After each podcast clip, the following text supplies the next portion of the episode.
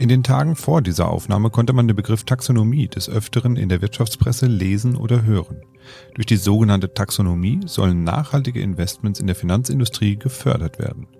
Grundsätzlich eine gute Sache, doch nun hat die EU nachträglich auch Atom- und Gasenergie als nachhaltig deklariert. Das hat nicht nur bei Umweltverbänden und Aktivistinnen für ungläubiges Kopfschütteln gesorgt, sondern auch bei vielen Bürgerinnen und Bürgern. Was steckt genau hinter dem Begriff Taxonomie welche Auswirkungen hat die Entscheidung der EU und wie wird es in der Praxis umgesetzt? Wir sprechen drüber in dieser Folge Mikro trifft Makro. Mikro trifft Makro. Das Finanzmarktgespräch der DK Bank. Nachhaltig leben und wirtschaften ist gut und richtig. Da sind sich die meisten Menschen auf dem blauen Planeten wohl einig. Und auch mein heutiger Gesprächspartner ist da auf einer Wellenlänge. Ingo Speich ist Nachhaltigkeitsexperte bei der DK Investment und vertritt mit seinem Team auch die DK Investment auf vielen Hauptversammlungen, wo es ja auch häufig um die Themen Nachhaltigkeit und Umweltschutz geht. Hallo und willkommen, beziehungsweise welcome back Ingo. Hallo. Guten Morgen Dirk, vielen Dank für die Einladung. Wenn ich an das Wort Taxonomie denke oder wenn mir das immer wieder über den Weg läuft, muss ich immer irgendwie wegen der Analogie zu dem englischen Wort Tax an Steuern denken, aber damit hat es ja eigentlich gar nichts zu tun. Und bevor wir ein wenig auf die aktuellen Themen einsteigen, also auf den EU-Entscheid etc., ähm, lass uns doch erstmal drüber sprechen, was steckt denn genau hinter dem Begriff Taxonomie? Also woher kommt das Wort, was steckt dahinter und was umfasst denn die Taxonomie eigentlich? Die EU hat im Rahmen ihres Aktionsplans, den sie im Endeffekt im Jahr 2018 gestartet hat, äh, auch definiert, was denn jetzt Nachhaltigkeit ist. Also was bedeutet Nachhaltigkeit für Europa? Und dazu gab es diverse Arbeitsgruppen, die das erarbeitet haben, mit der Konsequenz, dass man einen Vorschlag zu einer Taxonomie äh, erarbeitet hat. Und äh, dieser Vorschlag äh, hat sechs Felder und stellt primär auf ökologische Themen ab. Das bedeutet, die EU rückt den Fokus des Klimawandels ähm, in Kombination mit anderen ökologischen Themen an vorderste Stelle. Die, die Taxonomie, wie wir sie derzeit bereits aktiv haben, umfasst äh, beispielsweise den Klimaschutz äh, oder auch Anpassungen an den Klimawandel. Also man muss sich das wirklich vorstellen, äh, dass dezidiert gesagt wird, wir haben bis zu 600 Seiten Papier gefüllt, ähm, bei denen wir dann konkret auf diese beiden Punkte eingehen als EU und ähm, eine klare Definition geschaffen haben, wie Klimawandel und Klimaschutz zu definieren ist. Nun hat die EU ja nochmal nachgebessert und auch Atom- und Gasenergie zu nachhaltigen Energien erklärt. Das scheint ja erstmal widersinnig. Äh, Atomstrom ist zwar irgendwie CO2-neutral oder hat zumindest einen geringen CO2-Wertausstoß, ähm, hat aber das Problem der nuklearen Abfälle. Gas ist eben nicht CO2-neutral und auch schon gar nicht nachhaltig, weil es eben ein endlicher fossiler Brennstoff ist. Was waren denn die Beweggründe für die EU, diese Energieträger nun im Nachhinein doch als nachhaltig und grün zu erklären? Es können jedenfalls nicht die eigentlichen Kerngedanken der Nachhaltigkeit gewesen sein. Die Brundtland-Kommission hat auf Ebene der Vereinten Nationen Mitte der 80er Jahre festgesetzt, dass die Nachhaltigkeit so definiert sein soll, dass zukünftige Generationen nicht durch unser Handeln heute über Gebühr belastet werden sollen. Das bedeutet, wir müssen uns Gedanken machen, dass wir sozusagen in unserer Generation leben und nicht auf die Kosten der zukünftigen Generation. Und wenn man sich jetzt das äh, Thema Atomenergie anschaut, das ja die Franzosen äh, in die Taxonomie eingebracht haben, in einem sehr, sehr intensiven Lobbying-Prozess, müssen wir feststellen, dass die Taxonomie ähm, eigentlich gegen diesen Grundsatz verstößt.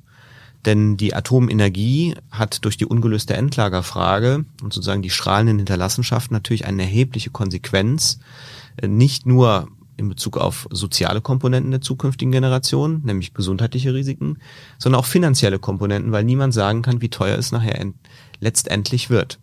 Und das sind eben ähm, im Kern ist das ein Verstoß der Nachhaltigkeit, den wir eben auch als signifikant ansehen, äh, so dass wir die Aufnahme von äh, der Atomenergie in die Taxonomie nicht begrüßen.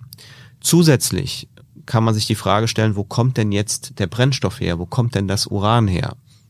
Das wird auch teilweise aus Osteuropa, teilweise aus Russland bezogen. Also man hat hier ähnliche Fragen wie bei anderen Energieträgern, äh, die aus, nennen wir es mal, Konfliktregionen kommen, die zu hinterfragen sind. Plus ähm, man sollte auch hinterfragen, inwieweit äh, man die vollen Kosten der Atomenergie beziffern kann. Auch diese Frage ist noch ungeklärt oder zumindest mit sehr hohen Fragezeichen über die Annahmen versehen, so dass wir ähm, auch aus Nachhaltigkeitssicht ähm, dort sehr zurückhaltend sind. Beim Gas ist es etwas anders. Wir sehen die Notwendigkeit auch, ähm, das Gas als sozusagen Mittel über die Zeit zu sehen. Natürlich führt jedes Molekül CO2 in der Atmosphäre zur Steigerung des Klimawandels. Dazu zählt auch Erdgas bei, die Verbrennung von Erdgas. Aber wir sehen hier, dass es ähm, auch eine Übergangstechnologie ist, so dass man ähm, das in Teilen tolerieren kann. Wenn es aber dann auch äh, wirklich in engen Leitplanken erfolgen sollte, also recht effizient und ähm, auch äh, zeitlich befristet. Zum Atomstrom hätte ich jetzt nochmal eine Nachfrage, denn äh, der gilt ja auch so ein bisschen immer als ähm, billiger Strom, also der billige Atomstrom. Dieses Wort ist mir irgendwie so noch äh, im, im Hinterkopf immer. Das ist ja dann eigentlich auch überhaupt nicht wahr, weil äh, er ist zwar jetzt erstmal vielleicht billig und ähm, wir reden dann natürlich auch über die Kosten, die wir heute noch gar nicht absehen können. Also so billig ist er ja eigentlich gar nicht, wenn man es mal durchrechnet. Ganz genau, das ist äh, der Punkt. Äh, das ist natürlich für heute sehr, sehr nennen wir es mal günstig, ähm, der Atomstrom, ähm, weil nur die Kosten ähm, zuerst mal initial berechnet werden, die anfallen oder die man ungefähr prognostizieren kann. Aber wir sprechen ja über eine strahlende Altlast, ähm, die uns über Generationen, Jahrhunderte begleiten wird und äh, dahingehend weiter Kosten verursachen wird. Und äh, deswegen ähm, haben wir eine sehr hohe Unsicherheit was dieser Kostenblock angeht, der auch ähm, eigentlich gegen den Grundsatz der Nachhaltigkeit äh, spricht. Es gibt natürlich jetzt noch, äh, ohne zu sehr ins Detail zu gehen, noch Fragen der Abschreibemöglichkeiten, die einzelne Staaten auch den Betreibern von Atomkraftwerken einräumen. Das also äh, dass im Endeffekt auch verdeckte staatliche Subventionen da gibt. Aber das treibende Punkt ist eben die Endlagerfrage, die ungelöst ist. Übertragen wir das Ganze jetzt mal in die Praxis. Wir haben ja eben noch ähm, ja sehr allgemein gesprochen. Ähm, was heißt denn das jetzt eigentlich? Ähm, die Taxonomie möchte ja ähm, solche Investments hervortun, die jetzt als besonders nachhaltig gelten und möchte das fördern. Finden wir denn jetzt dann demnächst in allen möglichen nachhaltigen Fonds auf einmal Atomstrombetreiber oder äh, Uranminen vor? Oder wie muss man sich das jetzt vorstellen? Was ändert sich denn da in der Praxis? Oder bleibt die Entscheidung schlussendlich dann doch beim Investor? Es gibt derzeit ja keine bindende Notwendigkeit, sich der Taxonomie eins zu eins anzuschließen. Das heißt, wir als Anleger können immer noch definieren, was für uns Nachhaltigkeit ist. Das ist auch gut so. Es gibt gewisse Rahmenbedingungen, die durch die Regulatorik vorgegeben werden, aber grundsätzlich ähm, sind wir auch ein Stück weit frei in der Entscheidung, sodass wir zu der Erkenntnis gekommen sind und uns dieser Taxonomie nicht eins zu eins anzuschließen, zumindest was das Thema Atom angeht, aus den genannten Gründen. Zum anderen haben wir die Problematik bei der Taxonomie, dass sie sehr, sehr eng definiert ist. Das heißt, es ist ein äh, extrem äh, extrem äh, schmales Spektrum, ähm, denn derzeit wird nur Klimaschutz und die Anpassung an den Klimawandel definiert.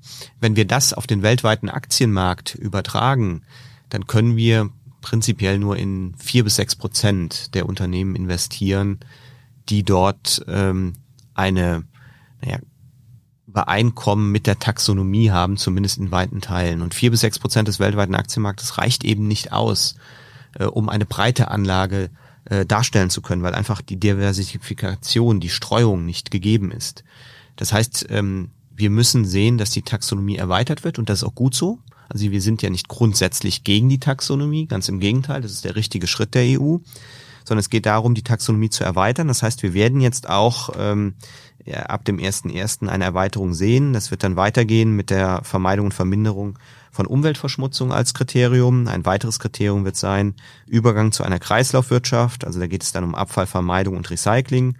Ein weiterer Schritt wird dann sein die nachhaltige Nutzung und der Schutz äh, von Wasser- und Meeresressourcen und dann zuletzt Schutz gesunder Ökosysteme. Und man sieht schon, dass das viel breiter wird und je breiter die Taxonomie wird, und das wird sicherlich nicht ähm, der finale Punkt sein, das wird noch weitergehen, und ähm, je größer diese wird, umso mehr haben wir natürlich Anlagemöglichkeiten, umso größer wird das Spektrum. Und daher wird die Bedeutung der Taxonomie für den Kapitalmarkt und auch für die Anlegerinnen und Anleger äh, deutlich steigen. Nun soll diese Taxonomie ja auch dazu führen, ähm, Investments zu lenken, also vermehrt in nachhaltigere Investments zu lenken.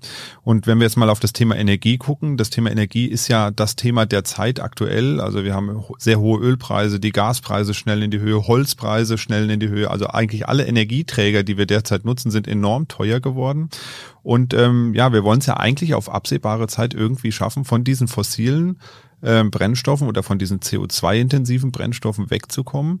Wird denn die Taxonomie da einen Beitrag zu liefern, die Energiewende, wie es ja auch immer so schön heißt, mitzufinanzieren und in die richtige Richtung zu lenken? Oder meinst du, das ist so ein bisschen zu hoch gegriffen? Das schaffen wir damit allein nicht. Die Taxonomie alleine wird es sicherlich nicht richten, aber sie ist ein wesentlicher Baustein mit äh, zunehmender Bedeutung und äh, Ziel muss es eben sein, dass äh, die Kapitalmärkte ähm, auch aus der Rendite-Risikobrille verstehen müssen, dass es Sinn macht, Nachhaltigkeit zu integrieren, auch äh, den Klimawandel zu reflektieren, also dass man über Klimarisiken nachdenkt, dass wir eben nicht in eine Situation reinlaufen, äh, bei der äh, wir sogenannte Stranded Assets haben, also gestrandete Vermögenswerte, äh, eins zu eins übersetzt. Das sind im Endeffekt äh, Aktienanleihen, äh, die aufgrund Veränderungen, beispielsweise beim Klimawandel, ihren Wert verlieren oder äh, eventuell auf Null abgeschrieben werden müssen. Äh, und da hilft sicherlich auch die Taxonomie, einen Weg zu finden. Und die Aufgabe des Kapitalmarktes ist derzeit an erster Stelle, eine Lenkungsfunktion vorzunehmen. Das heißt, ähm, das Kapital wird in die Bereiche gelenkt, die einen positiven Effekt ähm, auf äh, Klimaschutz, Klimawandel haben, im Sinne der Taxonomie. Auf der anderen Seite aber auch aus Bereichen abgezogen, ähm, die eben dagegen ähm, verstoßen. Also beispielsweise ein klassischer ähm, starker Emittent von CO2-Emissionen. Und das hat die Konsequenz, dass wir äh, strukturelle Neubewertungen am Kapitalmarkt sehen. Das bedeutet, wir sehen äh, andere Kursgewinnverhältnisse als in der Vergangenheit. Ähm, wir haben es schon im Autosektor vor Augen geführt bekommen. Historisch hatte man eine Bewertung von einem Kursgewinnverhältnis von 12 bis 13. Also die im Prinzip hat man ähm, das 12 bis 13-fache der Jahresgewinne für eine Aktie gezahlt. Mittlerweile sind wir in Teilen runter auf 5 bis 6, also mehr als halbiert. Und das hängt sehr, sehr stark äh, mit äh, der Klimaregulierung zusammen, weil wir alle auf Elektromobilität in der Automobilbranche jetzt umstellen müssen und der Kapitalmarkt eben Zweifel hat, ob die Unternehmen das schaffen, ob die Marktanteile in der Elektrowelt die gleichen sind wie in der Verbrennerwelt. Und das Ganze wird sehr, sehr stark regulatorisch über eine Klimaregulierung getrieben. Und da merkt man schon, dass das Thema Klima, Klimawandel, Klimaschutz ist Taxonomie-Thema, eine Bewertungsrelevanz hat. Und wir müssen eben sicherstellen, dass wir zukünftig genau dort positioniert sind und in unsere Anlageentscheidungen äh, solche ökologischen Themen integrieren, um eine präzis präzisere Entscheidung treffen zu können. Das hast du eben schon gesagt, die Taxonomie wird sich auch erweitern. Also äh, derzeit reden wir noch über ein sehr kleines Spektrum. Zukünftig wird viel, viel mehr dazukommen. Finde ich auch äh, gut und richtig. Jetzt haben wir die Entscheidung der EU gehabt. Ähm, Atomenergie und Gasenergie sind äh, erstmal im Rahmen der Taxonomie als nachhaltig deklariert worden. Werden solche Sachen denn dann auch später wieder eingefangen vielleicht? Kann Sie das vorstellen? Oder bleibt das jetzt bis auf weiteres erstmal so? Vielleicht gibt es ja dann irgendwann auch die Einsicht, hm, ist vielleicht doch alles gar nicht so schlau.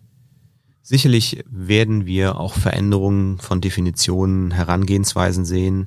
Äh, ich glaube auch, dass äh, jetzt äh, der Ukraine-Krieg zu einer grundsätzlichen Diskussion bei anderen Themen ähm, im Nachhaltigkeitsbereich geführt hat. Also nicht nur bei Energieträgern, sondern das ganze Waffenthema ist ja nochmal aufgegriffen worden. Also da werden wir ähm, in den nächsten Jahren oder im nächsten Jahrzehnt kontinuierliche Veränderungen sehen. Ich erinnere mich zurück ähm, ins Jahr 2011, als Fukushima stattgefunden stattgefunden hat und ähm, dann auch das Thema Atom viel kritischer vom Kapitalmarkt beleuchtet wurde, zumindest für nachhaltige Anlagen. Und sowas kann eben auch in Zukunft passieren. Zusätzlich stehen wir im Endeffekt jetzt auch am Anfang einer sehr, sehr starken Gesetzes- und Regulierungswelle, weil das, was wir am Kapitalmarkt sehen, das hat die Unternehmen in Teilen ja noch gar nicht erfasst. Und wir sehen bei der Unternehmensberichterstattung dann ab dem ähm, Geschäftsjahr 2024 auch erhöhte Anforderungen aus Nachhaltigkeitssicht. Wir werden auch, was die CO2-Regulierung in der Wirtschaft angeht, weitere Schritte sehen. Und äh, ganz klar ist, dass die CO2-Emissionen runter müssen, weil sonst äh, wird der Klimawandel und damit ähm, finanzielle Schäden, ökologische Schäden, soziale Schäden massiv zunehmen. Und ähm, das wird äh, der Gesetzgeber einschränken. Und damit ähm, wird uns das Thema noch äh, über das gesamte Jahrzehnt erhalten bleiben. Ja, dann danke ich dir erstmal für den Überblick über das Thema Taxonomie und über deine grundsätzlichen Ausführungen zum Thema Nachhaltigkeit. Ich denke mal, da werden wir uns bestimmt in Zukunft nochmal zu unterhalten, denn das ist ein Thema, was uns sicherlich äh, nicht nur heute und nicht nur morgen und nicht nur nächstes Jahr, sondern noch viele Jahrzehnte, vielleicht sogar Jahrhunderte äh, beschäftigen wird, wo wir uns wahrscheinlich noch einige Gedanken zu machen können. Wobei in 100 Jahren werden wir wahrscheinlich nicht mehr sprechen, wir zwei. Soweit werden wir nicht kommen, glaube ich. Ähm, ja, dann also vielen Dank. Und wen es interessiert, ähm, was Ingo und sein Team so machen, immer in ihren nachhaltigen Fonds, dem sei nochmal unsere Sonderserie Nachhaltigkeit von vor gut anderthalb Jahren ans Herz gelegt. Da haben wir nämlich in den ersten beiden Folgen ziemlich äh, dezidiert darüber gesprochen, wie funktioniert überhaupt nachhaltiges Fondsmanagement, was fließt da alles ein, was fließt da auch nicht ein. Also in Teilen haben wir heute schon ein bisschen was auch gehört wieder dazu. Und ähm, da können Sie gerne nochmal in unserem Feed schauen. Da finden Sie den Podcast von letztem Jahr.